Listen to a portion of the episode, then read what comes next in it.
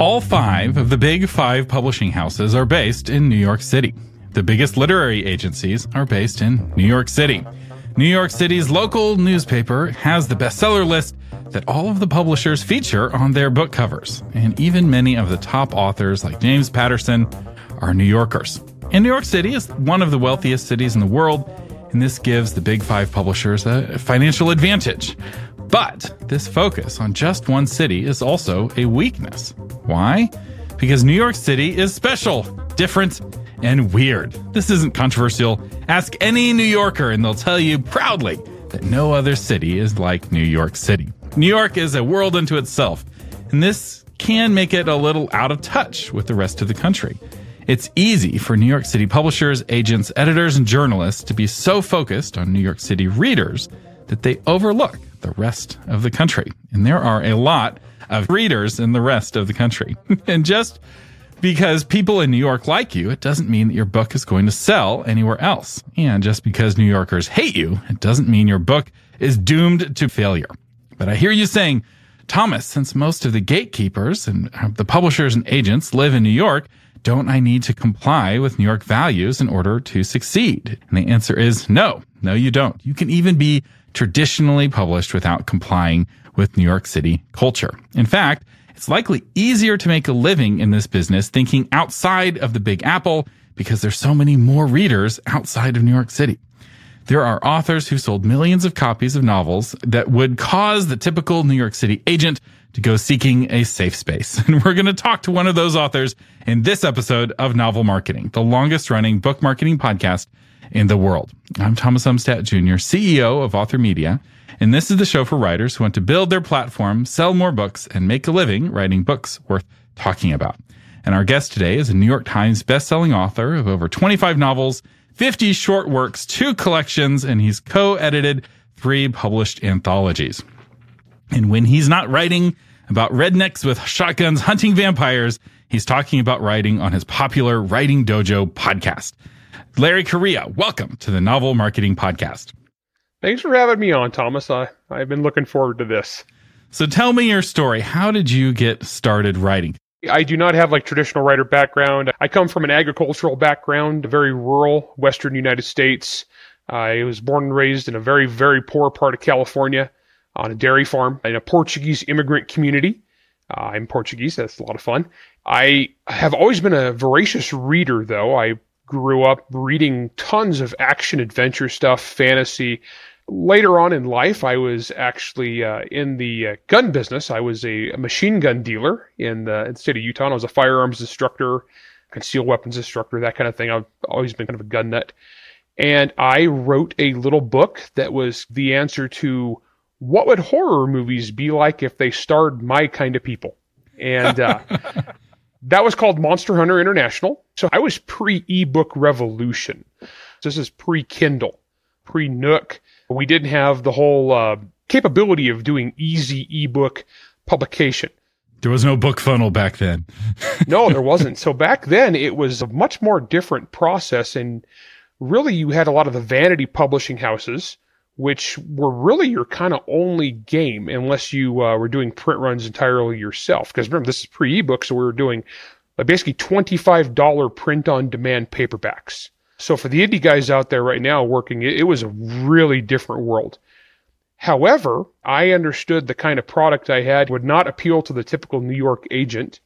I went through that process. I tried the traditional publishing route where I submitted, let's say, 112 times to agents and publishing houses. I got rejected literally everywhere.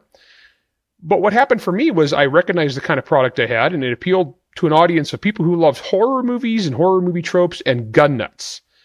And at the time, I was a moderator on an internet gun forum back when internet forums were the primary mode of communication on the internet. This is pre social media. The good old days. I love the forums. That's why we created authormedia.social because I wanted to bring that back. Honestly, I missed it. I, I thought it was a lot funner and you really got to know people. I was well known in that world, and so I originally started putting my short fiction up uh, for these other gun nuts to see and enjoy, and they liked it. I started doing an online fiction serial with another author named Mike Kupari, where we went back and forth for a summer, a thousand words a day Basically, he'd write a scene, then I'd write a scene, then he'd write a scene, back and forth. Then, when it came time to self publish this book, I did a print run and sold, I believe, about 6,000 copies, which at the time, you got to understand, was pretty astronomical. And not surprising because you're doing the most important thing right. So, what most indie authors do is they write a book and then they try to find an audience for their book. But what you were doing is you had an audience and you wrote a book for that audience. So in your books, you'll have a whole page talking about exactly what guns they're about to go take to go hunt the vampires and what attachments and what caliber.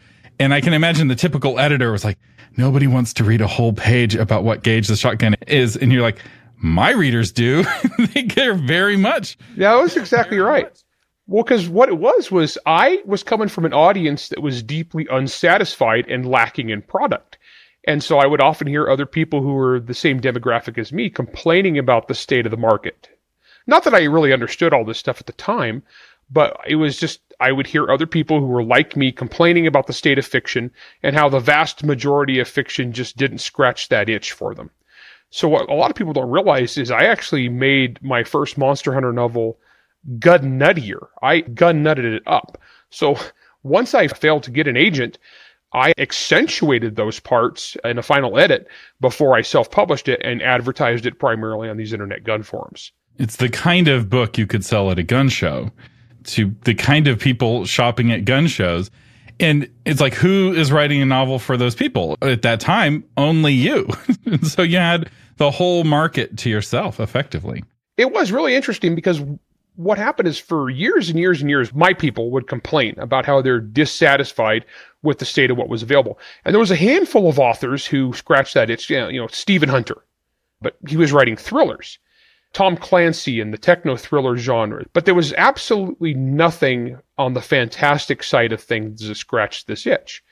At the time when I was writing this, I thought it was writing action adventure slash horror because I was using horror tropes knowing what I know now, I'm definitely would be categorized in urban fantasy, but at the time that wasn't even really a thing. So what I did is I took all those things that we loved from the Stephen Hunter novels and the, the Vince Flynn, Brad Thor kind of world, and I put it into the fantastical. I threw in werewolves and vampires, and I went whole hog because I grew up on Tolkien and uh, Terry Brooks. I went in with elves, trolls, and gnomes and orcs and I just had fun with it. And the whole premise was it was just my kind of people, basically mercenaries, military contractors, guys like that, in a world where monsters are real, getting paid to handle monster problems. And I made it fun. And it was exactly what that particular audience had been looking for for a long time. So it blew up huge. That's right. Because when we talk about fantasy, it's easy to think of fantasy as elves and orcs, but at the core, it's the longing of the fantasy of like, I am a, a warrior, I am a powerful elf. And your books are fantasy in the sense that men, when they buy their first shotgun, something deep inside of them wishes that vampires were real, right? Like the, the fantasy of using that gun to defend your family. You see it in the movie Christmas story, right? Where he gets his Red Ryder BB gun and he's shooting the bad guys who are trying to invade his house, right? This is a, a core male fantasy of I'm the one who's powerful and I'm powerful enough to protect my family. And your books satisfy that fantasy because that's what your characters are doing, right? They're, they're family people. This is a, another interesting thing. A lot of your characters are married or they have children and they, they value family and protecting family is, is a high value. And so for, for that kind of reader, this book really scratched that itch that they had in some of the, the same way that Tom Clancy did. I remember a friend of mine. He's like, oh, I just read The Sum of All Fears. And what did he summarize? He told me all about the 30 pages about how a nuclear bomb works. he didn't care about all the action about is the bomb going to go off and can they intercept it in time? He's like, no, it's like, now I know how a nuclear bomb works. And that was what he was nerdy about and what he wanted to know. And knowing what you can be nerdy about and what your audience wants you to be nerdy about really can unlock marketing potential because now they have something to talk about. It's like, hey, this is the same shotgun that Pitt used in the book, blah, blah, blah. And now they're talking about your book. Absolutely. It was kind of fun because I'm one of the only authors I know who does uh, book signings at SHOT Show, which is the big industry trade show for the gun business. And so I kind of became like the token writer of, of that whole culture. And the thing is, it's a really big culture. I, am not alone anymore because after I did this, a lot of other people recognized that there was a market there and they started catering to it too, which was awesome. And even though I was originally set out writing for a very specific niche, It was when I got my first review eh, that started out something with the effect of I'm a 65 year old grandma. I don't like guns. I don't like violence. I don't like monsters. I love this book. And at that point, I was like, oh, wow, I might actually have a mainstream career beyond just catering to my people. So, as Uncle Hugo's bookstore, independent bookstore, one of the employees there read my online fiction serial and he contacted me and he said, Hey, I work at a big bookstore. Would you send me an early copy of Monster Hunter International? Because I loved your online stuff. And if I like it, I'll show my boss and he might buy some copies. And so I did. And he loved it. He showed it to his boss, Don Blyly, who's kind of a legendary bookseller. Don loved it, wound up printing the whole thing off on a dot matrix printer and read it at home. I'm dating myself here. And he absolutely loved it. And I sold Don a whole bunch of cases of books and he hand sold them to his customers. And Don's bookstore was one of the bookstores that was sampled for the Entertainment Weekly bestseller list back in those days. So my original self-published book wound up like number three on the Entertainment Weekly bestseller list just because of how many copies Uncle Hugo's had sold. So all of a sudden now I had an independent published book as a $25 print on demand paperback that I was selling on internet gun forums had become a national bestseller. Back in the day when there weren't as many bestseller lists to choose from. Once again, this is pre Amazon. So at that point, everything just went nuts. And Baen Books approached me. They loved the book. They made me an offer. And this is actually one of the things that worked out really well for me is they said, we would like to take this book and publish it but the way traditional publishing works, there is a delay there. It's going to be about a year once we get that on the calendar and printed up and distributed and so forth. So you're going to have to discontinue the self published version. Okay, fine. So I took that advance and I discontinued the self published version. Well, what happened is for a year, all these people who had read the original Monster Hunter, the self published version, told all their friends. But then it was like, well, you can't get one because it's unavailable. Nothing makes an American want something more than being told they're not allowed to have it.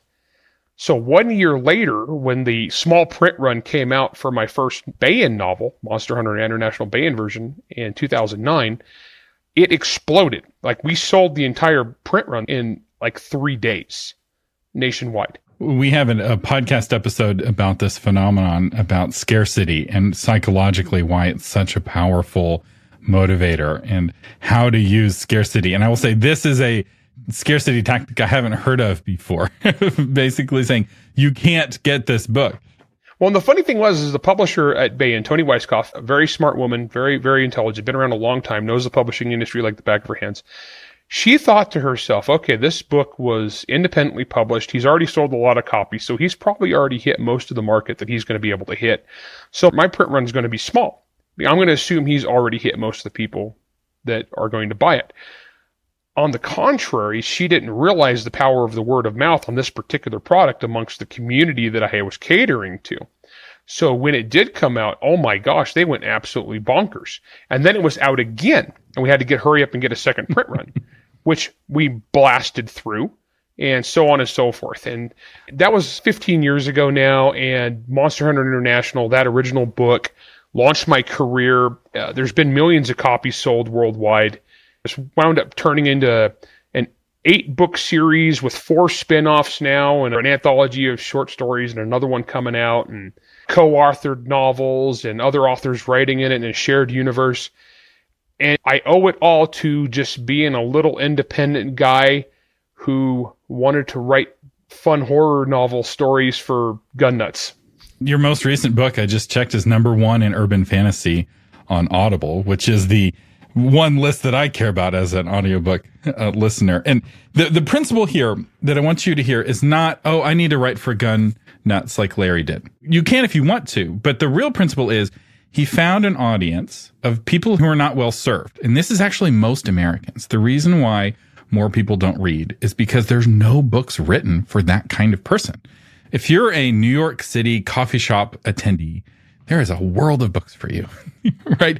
But if there's thousands of different communities who are wanting different things and only hundreds of those communities are well served with books. And so if you can identify community and give them what they want, write something that scratches their itch. So it helps if you're a member of the community and it also helps if that community gathers together. So Larry, if, if those gun nuts didn't have that online forum, if they didn't gather in real life, it would have been a lot harder with your same book because the work to create the community had already been done. Now, some authors, they build the community from scratch and there's some real value there. But man, that is a slow start because you're growing that community one person at a time. It is. It's such a weird process. It is very hit or miss too, because I've seen a lot of people try to attempt this for other groups. And I think the key is it has to be organic. It has to be something where you see the opportunity and you recognize the opportunity. You say, okay, here is a gap in the market that is not being fulfilled. Now, my career has grown beyond that initial small group of people. But I think the key to being an author is you've got to get enough stuff out there that people can see your quality and recognize it. And like now I write in five different genres and I've got a bunch of different series and I do well in all of those, but it's built upon the foundation of having that core group of a few thousand hardcore evangelical. And when I say evangelical, I don't mean particularly religious. I mean, they're willing to tell their friends about your stuff.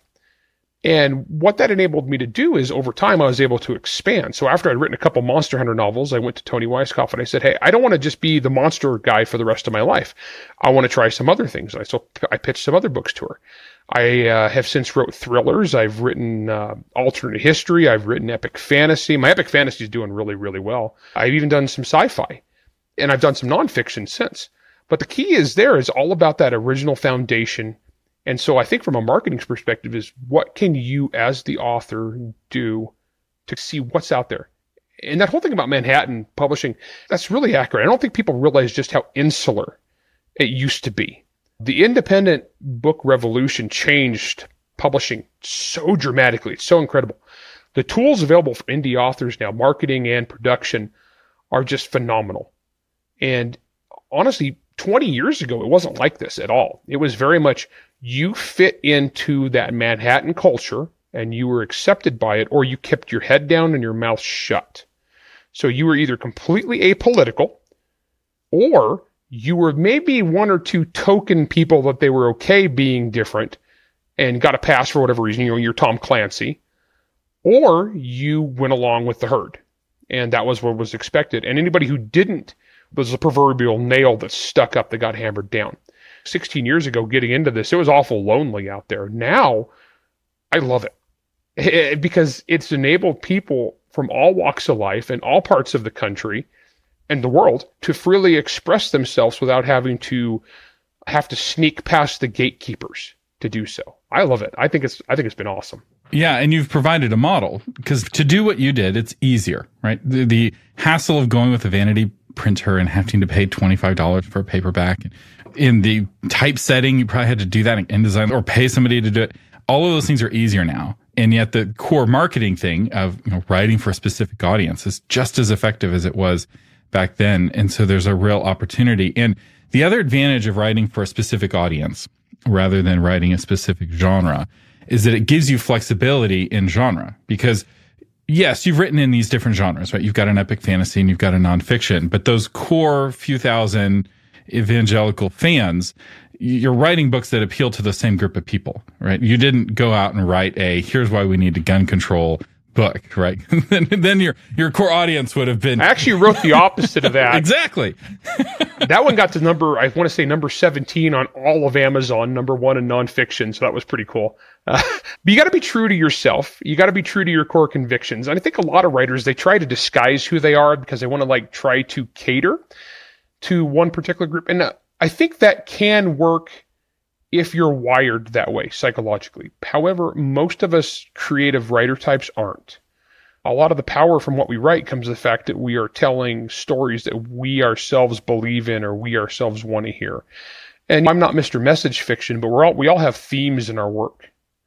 And I think if you're trying to write something that you're not true to because you're trying to cater to something, I think it's going to stifle your creativity. It's going to make you less productive. And most importantly, you're not going to have as much fun. And if you're not having fun, then that's obvious to the reader. Contagious enthusiasm is the single most powerful weapon we've got.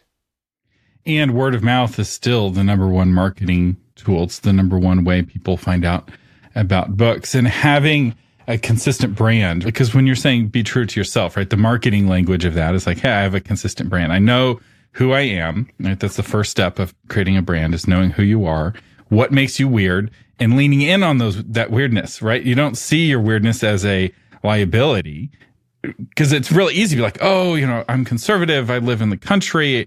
I work with people who buy guns. These are all liabilities. And they're like, yeah, if you're trying to be a New York author, they're liabilities. But if you let them be strengths, they can be strengths. And so you, you know who you are. And then the second step in the novel marketing branding process is know who you're writing to, right? So it's like, hey, these are the people I'm trying to thrill. And being a member of that community is really valuable. I don't think it's required, but I do think you need to be transparent that you're from the outside writing for them and not try to be like, hello, fellow kids. well, you think about it, it comes down to a question of authenticity and passion. Like Michael Connelly writes Bosch. Michael Connelly was never a cop, but Michael Connelly was a crime beat reporter. And he was stationed in Los Angeles. And so he knew the crime of the city of LA better than just about anybody who's not a cop. And plus, he worked with thousands of cops. So when he writes Bosch, you can feel that passion and authenticity. Now, when I say authentic, I got a lot of friends that are cops. It's not 100% accurate. That's not what I'm getting at here. I mean, there's obviously things that you're going to check reality at the door to tell a better story. That said, though, he got it. He got the community for the most part, and he could tell those kinds of stories in a way that to the reader, they feel like they're there. Earlier on, you mentioned Tom Clancy with the nuclear bomb.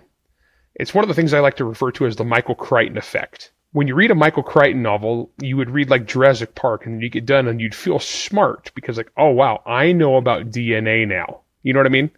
14 year old me was very excited to explain chaos theory to all of my 14 year old friends after I read Jurassic Park. Exactly. It did not help me win friends and influence people. no, but it's a powerful thing is so when people read an author's work who is authentically enthusiastic about that thing, they integrate that and then they take it with them and they tell their friends.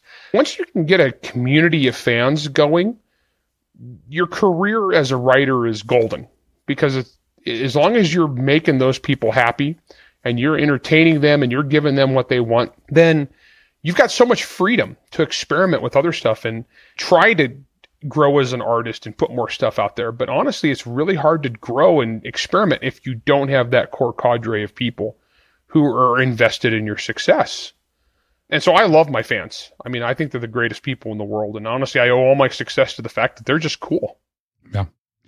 You know, going back to that Seth Godin quote, I, I, quote over and over again, it's about writing books for your readers rather than trying to find readers for your book. So often people come to me with a completed book and they're like, Thomas, I want you to help me market this book. And it's so obvious that they haven't thought about who the book is for. They think that I have some magical marketing button that I can just push it and readers will suddenly become the kind of people who want to read their book. And that's not our job as marketers. We're not here to change people into the kind of people who like our book because we can't change somebody. It's very hard. like maybe if you're married to somebody for 30 years, you can change one person. But you know what you can change? You can change your book. you can change it into the kind of book that they want to read. And I love that you did an edit to ramp up the gun nut nature of the book after you know, New York said no. Cause it was brilliant, right? You're like, okay, well, if I'm, if this is just going to be for the gun nuts, then I'm going to make the kind of book that they love, not the kind of book that they like, but the kind of book that they love.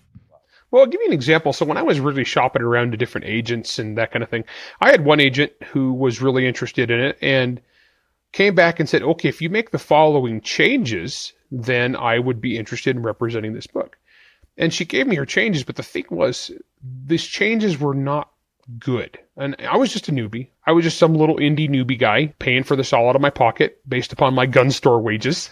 and there was no way though. I started looking at what she wanted me to do. And if I had made those changes, it would have destroyed the work. It still would have been a book, but it wouldn't have been what I wanted it to be. And so at that point, I asked myself, do I want to go down this path of satisfying New York City, a place that's entirely paved and has no shooting ranges? I, I came to the conclusion, It's like, I can't write to satisfy these people and still make the people that I'm actually writing for happy. And most importantly of all, I can't make myself happy. I can't conform to that. And so I didn't. I passed on that. You got to be true to yourself and you got to be true to your audience. And I think the moral of the story here is that it's okay to be different.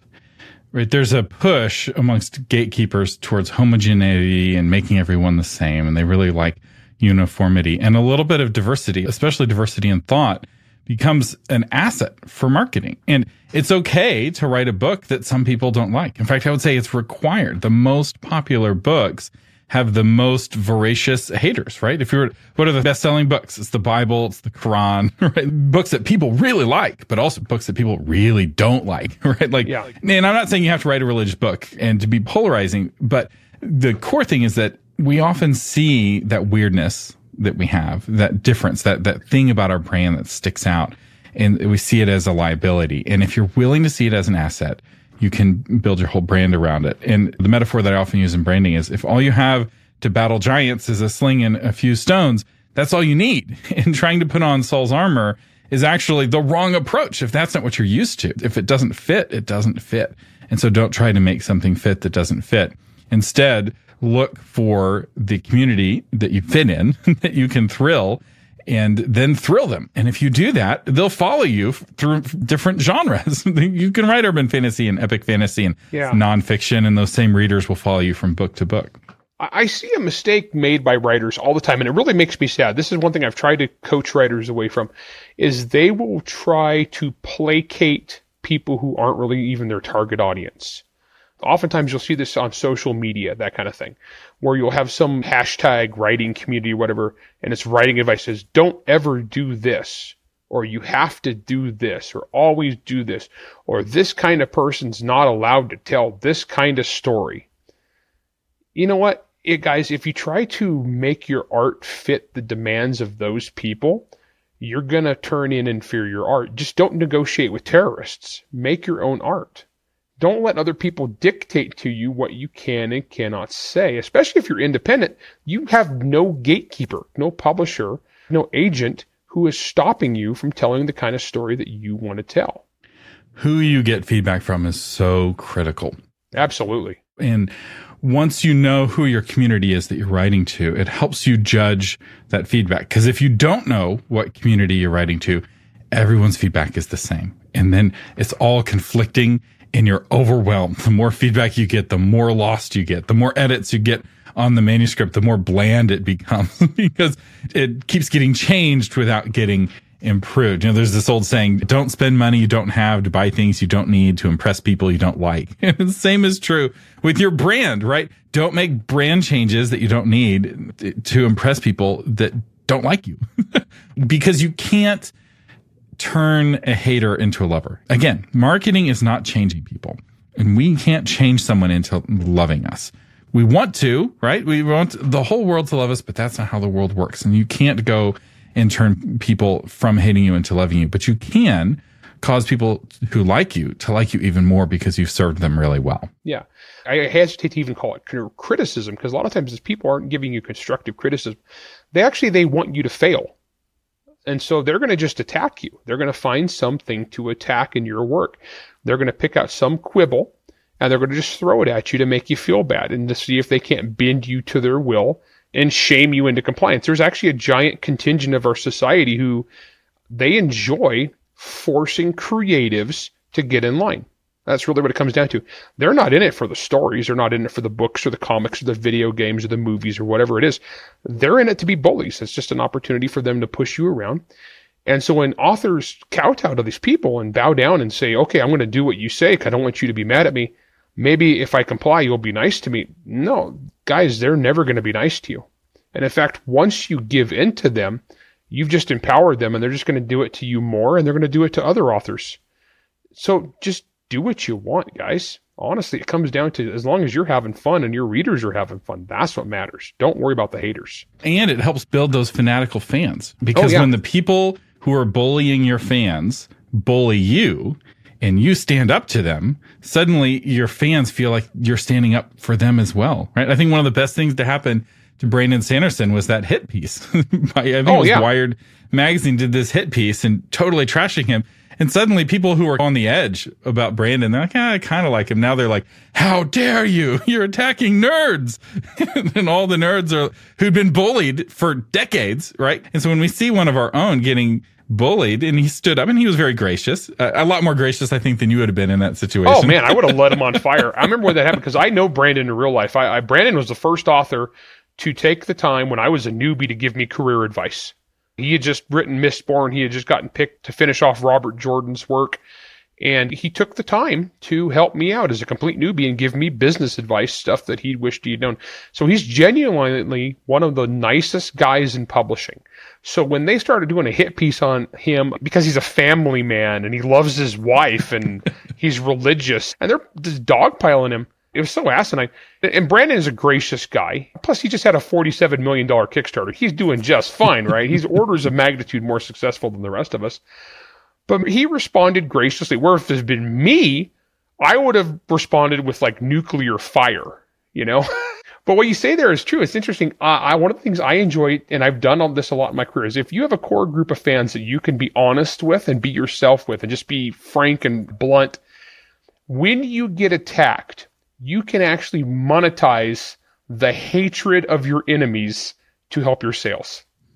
now, this doesn't work if you're disingenuous. I've seen writers out there who see me and they see my success and they try to emulate it by, I'm going to go pick fights with people and I'm going to be like Larry Correia. I'm going to be a lightning rod of controversy and I'll sell more books.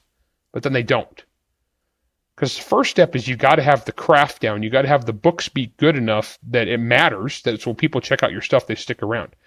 And second, the controversies have to be organic and they have to be truthful. If you go out of your way just to be an antagonistic jerk, people see through that. So don't just fabricate pointless fake drama. If you're going to make a stand on something, make sure it's something you actually believe in. Then when people come and they attack you, your readers take that personal. Because now it's not just an attack on you, it's an attack on your readers. And your readers will rally around that and be like, let's go tell all our friends to buy this book. And it's awesome.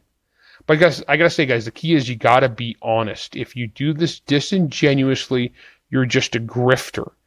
And readers can tell. You gotta be a storyteller and a creator and an artist first and foremost. Take a stand have a backbone, believe what you believe, and stand by your convictions.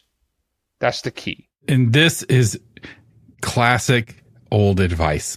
If you go back to Hamlet, Polonius gives advice to Laertes. I looked this up. He said, Beware of entrance to a quarrel, but being in, be it that the opposed beware of thee. Right? Don't go around looking for a quarrel, but once you're in one, be in it to win it, right? If you're going to take a stand, if you're going to pick a hill, pick a hill you're willing to die on and stand there because that courage in the face of adversity is inspiring. It inspires your readers and that inspiration is really valid, but none of it matters if you, the book isn't good.